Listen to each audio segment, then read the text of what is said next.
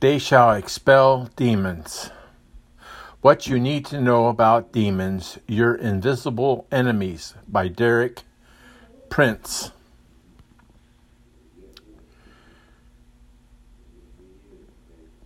Chapter 4 My Struggle with Depression.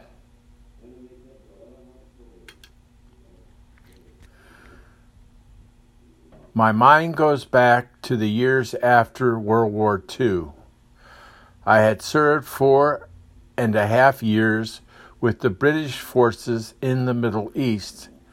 Then, at the time of my discharge, I married Lydia Christensen, a Danish schoolteacher who was head of a small children's home in Jerusalem. Through my marriage to Lydia, I became father of a ready made family of eight girls, of whom six were Jewish. One was a Palestinian Arab, and the youngest was English.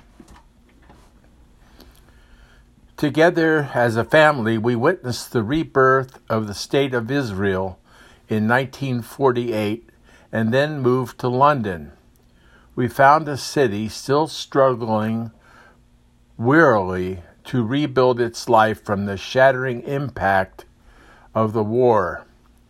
Night after night, the Nazi bombers had ruined, ruined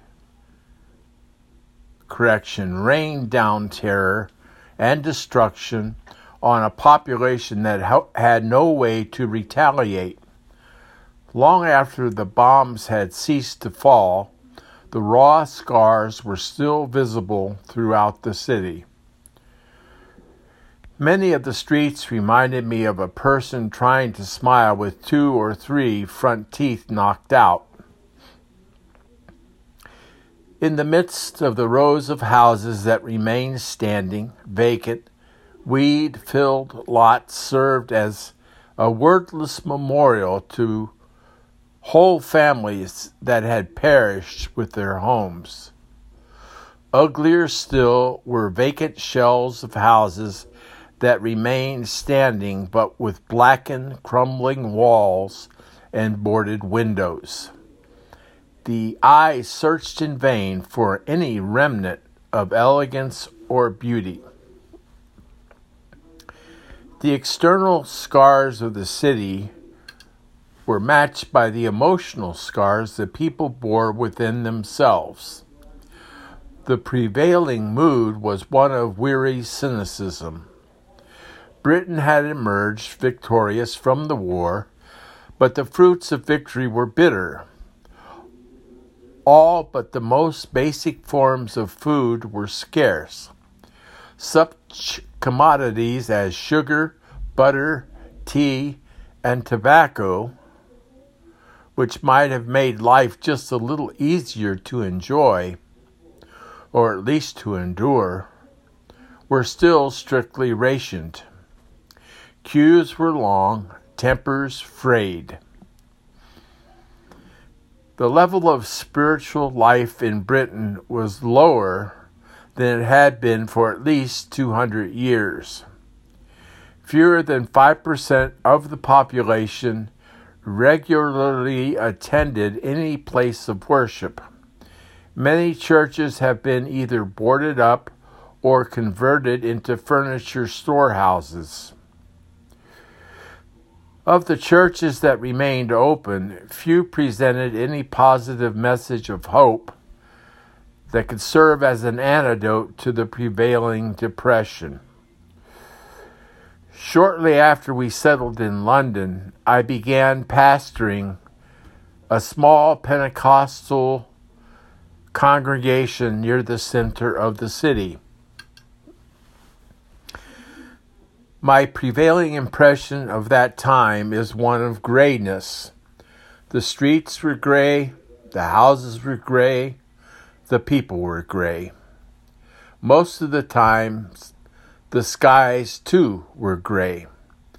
The fuel being used for heating at the time blocked at least 25% of the sunlight that would have helped to relieve the grayness. In winter, the city was shrouded from time to time by fog so dense you could not see your own hand stretched out in front of you. Yet there was another kind of grayness that was even more depressing. It was the strange, indefinable grayness inside my own soul. By the spiritual standards of the time, I was a relatively successful minister. Each week, a person would come to the Lord, or I would witness a miracle of healing or some other demonstration of the supernatural power of the Holy Spirit. Yet I had a continuous inner sense of frustration.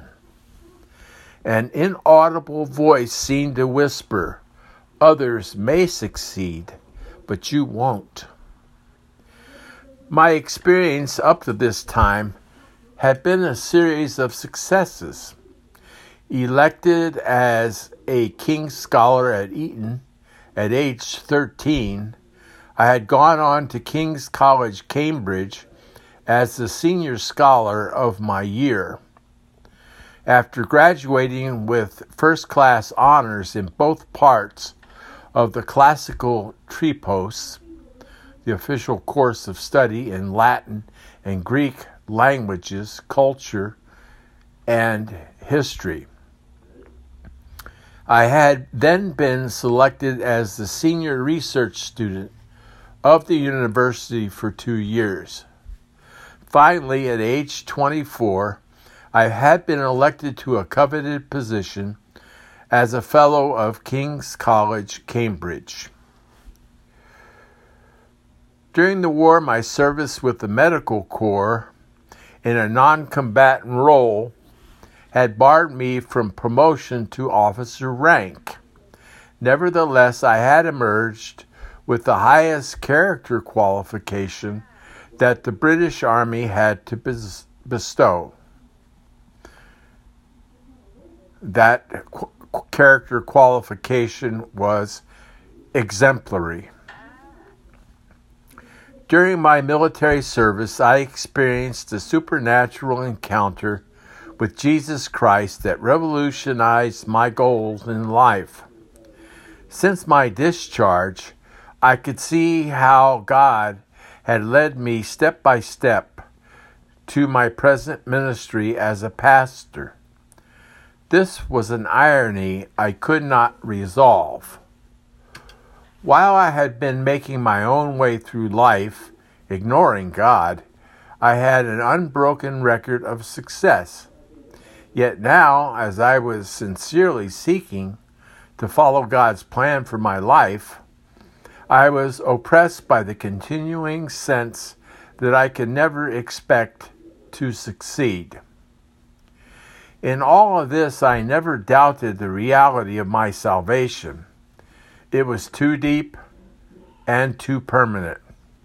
Yet at times depression descended on me like a gray mist that shrouded my head and shoulders. Breaking out of this mist was like attempting to break out of prison. I felt isolated and lonely, shut off from meaningful communication, even with those closest to me, my wife and daughters. I did not know any mature minister to whom I could turn for help. I tried every spiritual means I knew to throw off this depression. I read my Bible faithfully at least twice a day. I fasted one day each week. At times, I devoted several days or a week to intensive prayer and fasting. At such times, the depression lifted for a while, but inevitably it returned. Each time it did, my hopelessness grew deeper. I was familiar with Romans 6, verse 11, which instructs us to reckon ourselves to be dead indeed unto sin. King James Version. Day after day, I reckoned myself dead to sin and to my, any consequence of depression that it had brought on me. But I could not seem to experience the latter half of the verse, being alive unto God through Jesus Christ. Overcoming my enemy. Finally, in 1953, when I had exhausted all my own resources, God came to my help in a way I had never contemplated. I was reading the opening verses of Isaiah 61, which describe the supernatural work of the Holy Spirit in bearing testimony to the message of the gospel. Verses Jesus applied to himself in the synagogue in Nazareth. See Luke chapter 4, verses 16 through 21.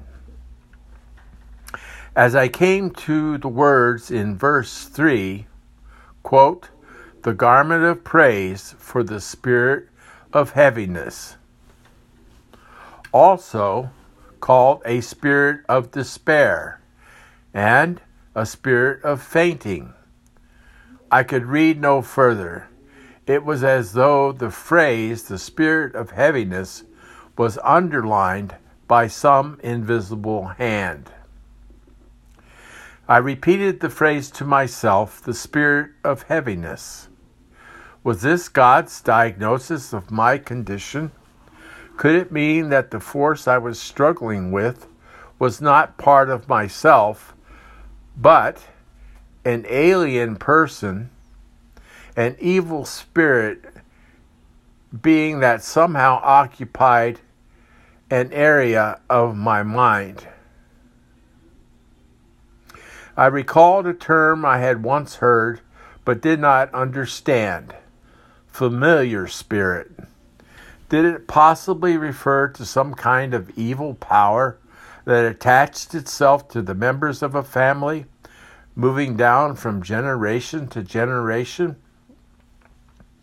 I thought about an aspect of my father's character that always puzzled me. He was a good moral man and a successful officer who had retired from the Army with the rank of colonel. For 98% of the time, he behaved like the English gentleman he was. But during the fractional 2% of the time, I had seen something in him quite alien to his own personality. Some apparently trivial incident would upset him, and for as long as 24 hours, he would lapse into rigid, stony silence. He would shut himself off from my mother and would not open his mouth even to say thank you for a cup of tea.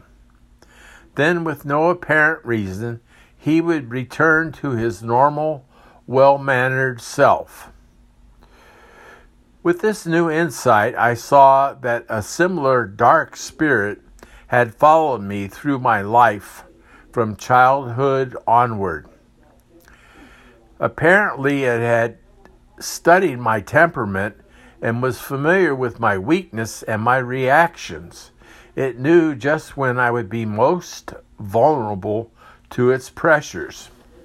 It now had one main objective to prevent me from serving Christ effectively. This was a decisive moment in my life. I had always regarded my depression and negative attitude as an expression of my own character, something I had been born with. I had felt guilty that I was not a better Christian. Now it became clear to me that my struggle was not against part of my own personality at all. Immediately, the Holy Spirit brought to my mind the promise of Joel chapter 2, verse 32.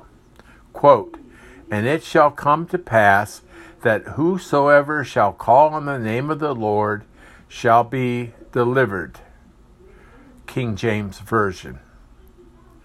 From my study of Hebrew, I knew this verb also means to save or to rescue. I determined to apply this promise and to act on it.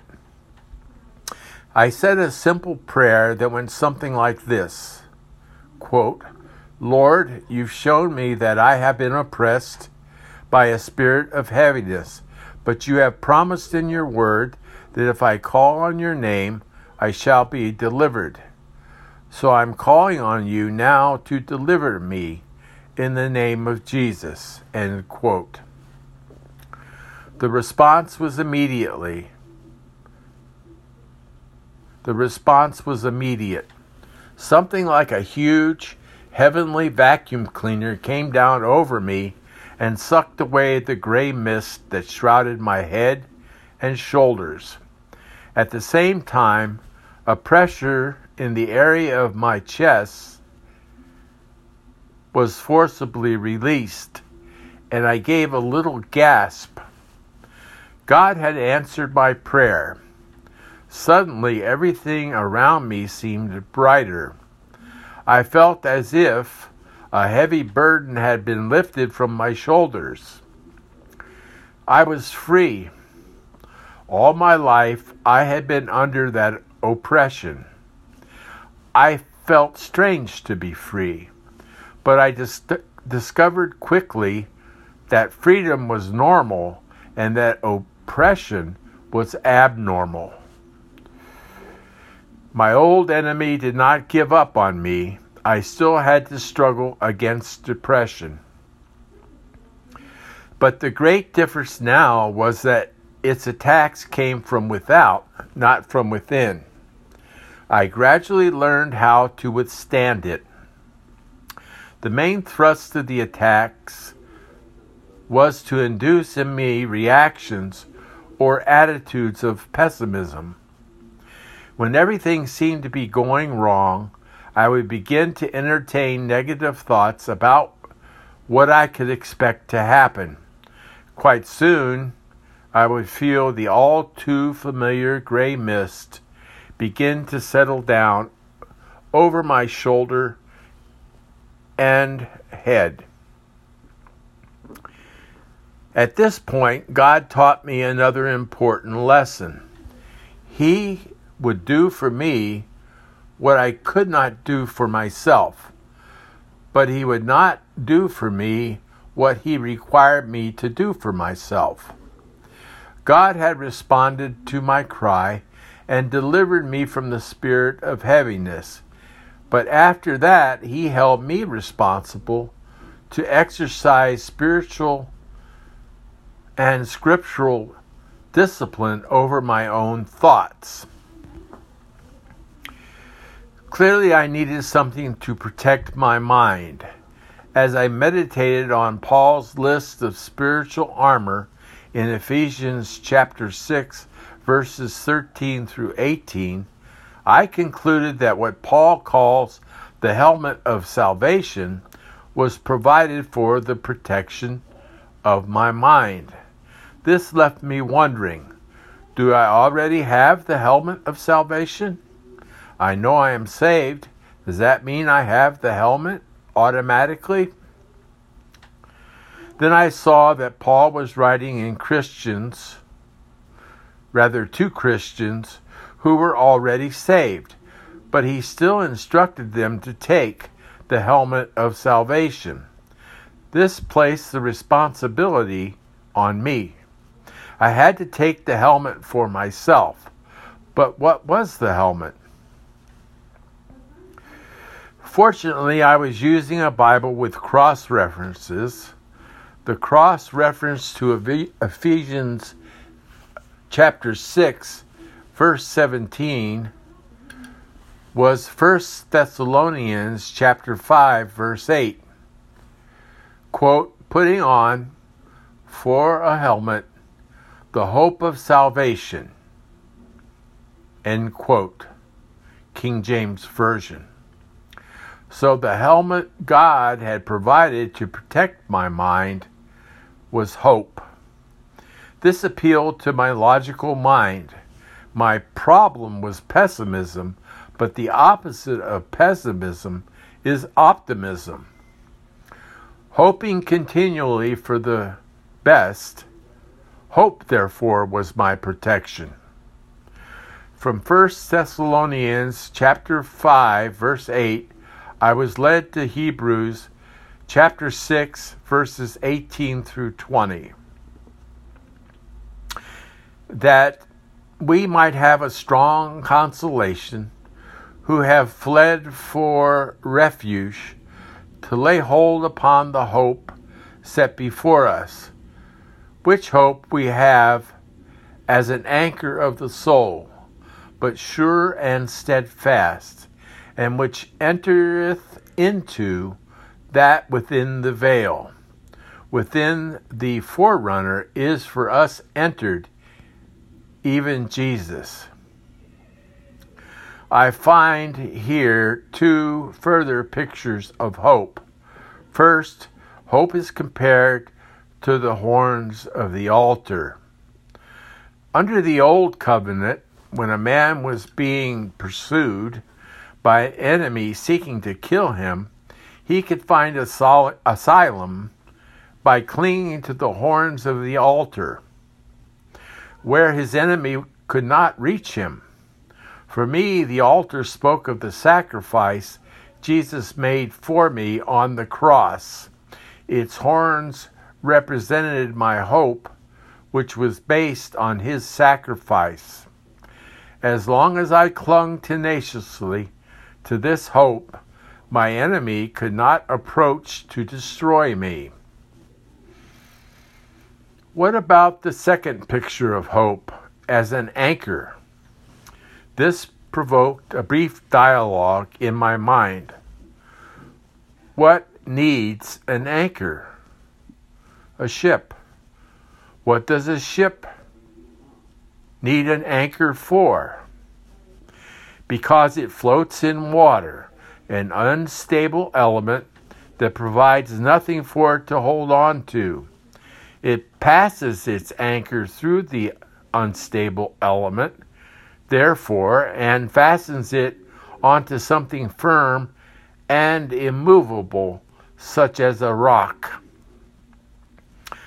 I saw that hope could be like that in my life, an anchor passing through the turmoil and instability of this life and fastened forever on the eternal rock of ages, who is Jesus. As I meditated on this, however, I realized there is a difference between hope and wishful thinking.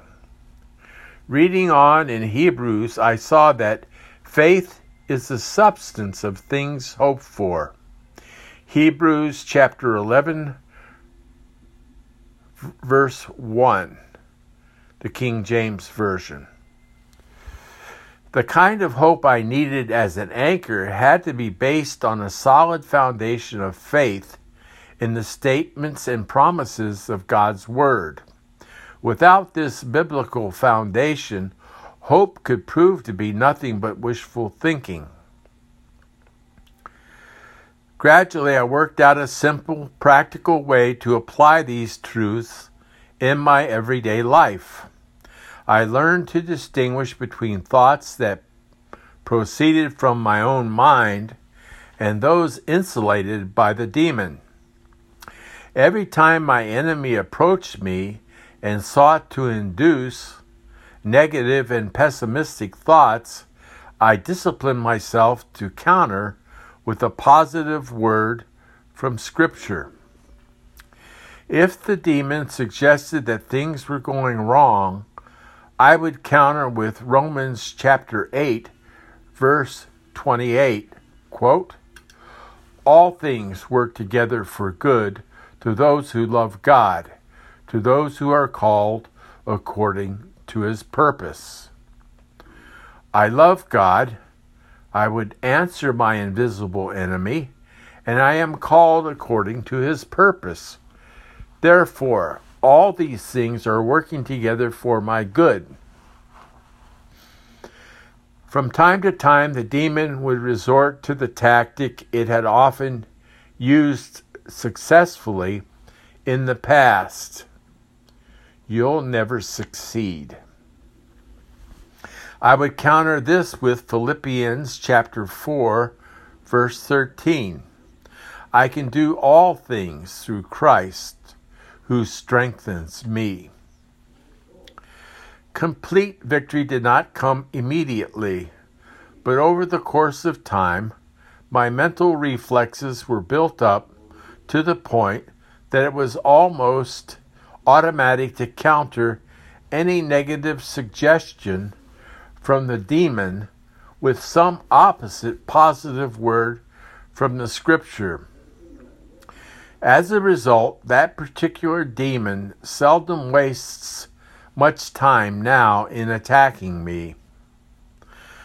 God has also begun to teach me the importance of thanking and praising Him continually.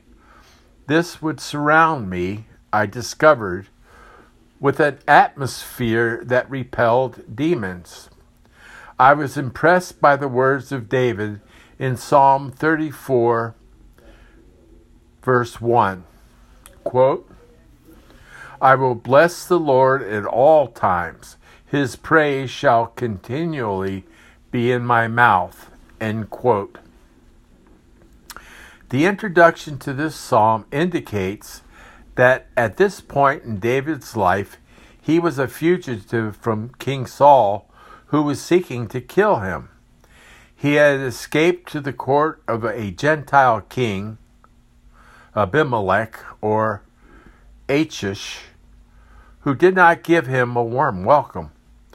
To save his life, David, quote, feigned madness in their hands, scratched on the doors of the gate, and let his saliva fall down on his beard. End quote. 1 Samuel chapter 21, verse 13. If David could continue blessing God in that situation, I reasoned, there's no situation in which I should not be doing the same. Lessons. Out of all these struggles, I learned three lessons that have ever since proven invaluable. First, the reality of demonic activity as described in the New Testament. Second, the nat- supernatural provision God has made for deliverance. And third, the need to maintain deliverance by the disciplined application of Scripture. Christians often tend to be one sided in their approach to the issue of deliverance. Some place all their emphasis on the actual process of expelling a demon. Others reject the supernatural element in deliverance and stress only the need for Christian discipline. The truth is that neither is a substitute for the other.